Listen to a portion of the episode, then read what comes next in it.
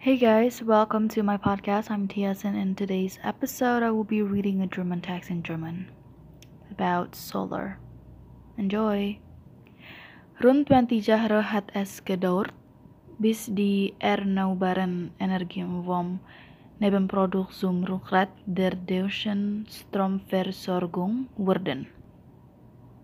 Im ersten ha Halbjahr 2020 stelten CBM netter som einen neuen Rekord auf. Andurchen stegdosen kamer energie au wind, Sonne, Wasserkraft en un Biomasse en als au fossielen quellen. Geholpen hebben daarbij zwaar een milder winter un een windiger vroegling doch die die afgeljag der eco-energien is beachtlich. Seit 2015 hat sich der Anteil von Wind und Sonnekraft an der Stromerzeugung global verdoppelt. Hinter der Vielfalt der klimaverdelen energiequellen verbergen sich vor allem zwei grundlegende Prozesse.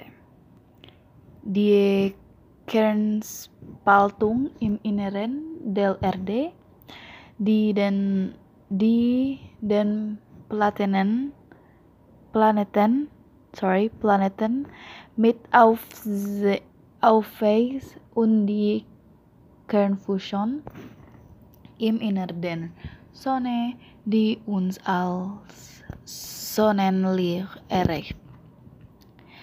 Die Strahlung unseres Heimaten reicht theoretisch aus, um ein Vielfaches des globalen Energieverbrauchs zu decken. Hohenwindräder, besonders ergiebig blas der Wind mehr als 300 Meter, 300 Meter über der Erde fernab.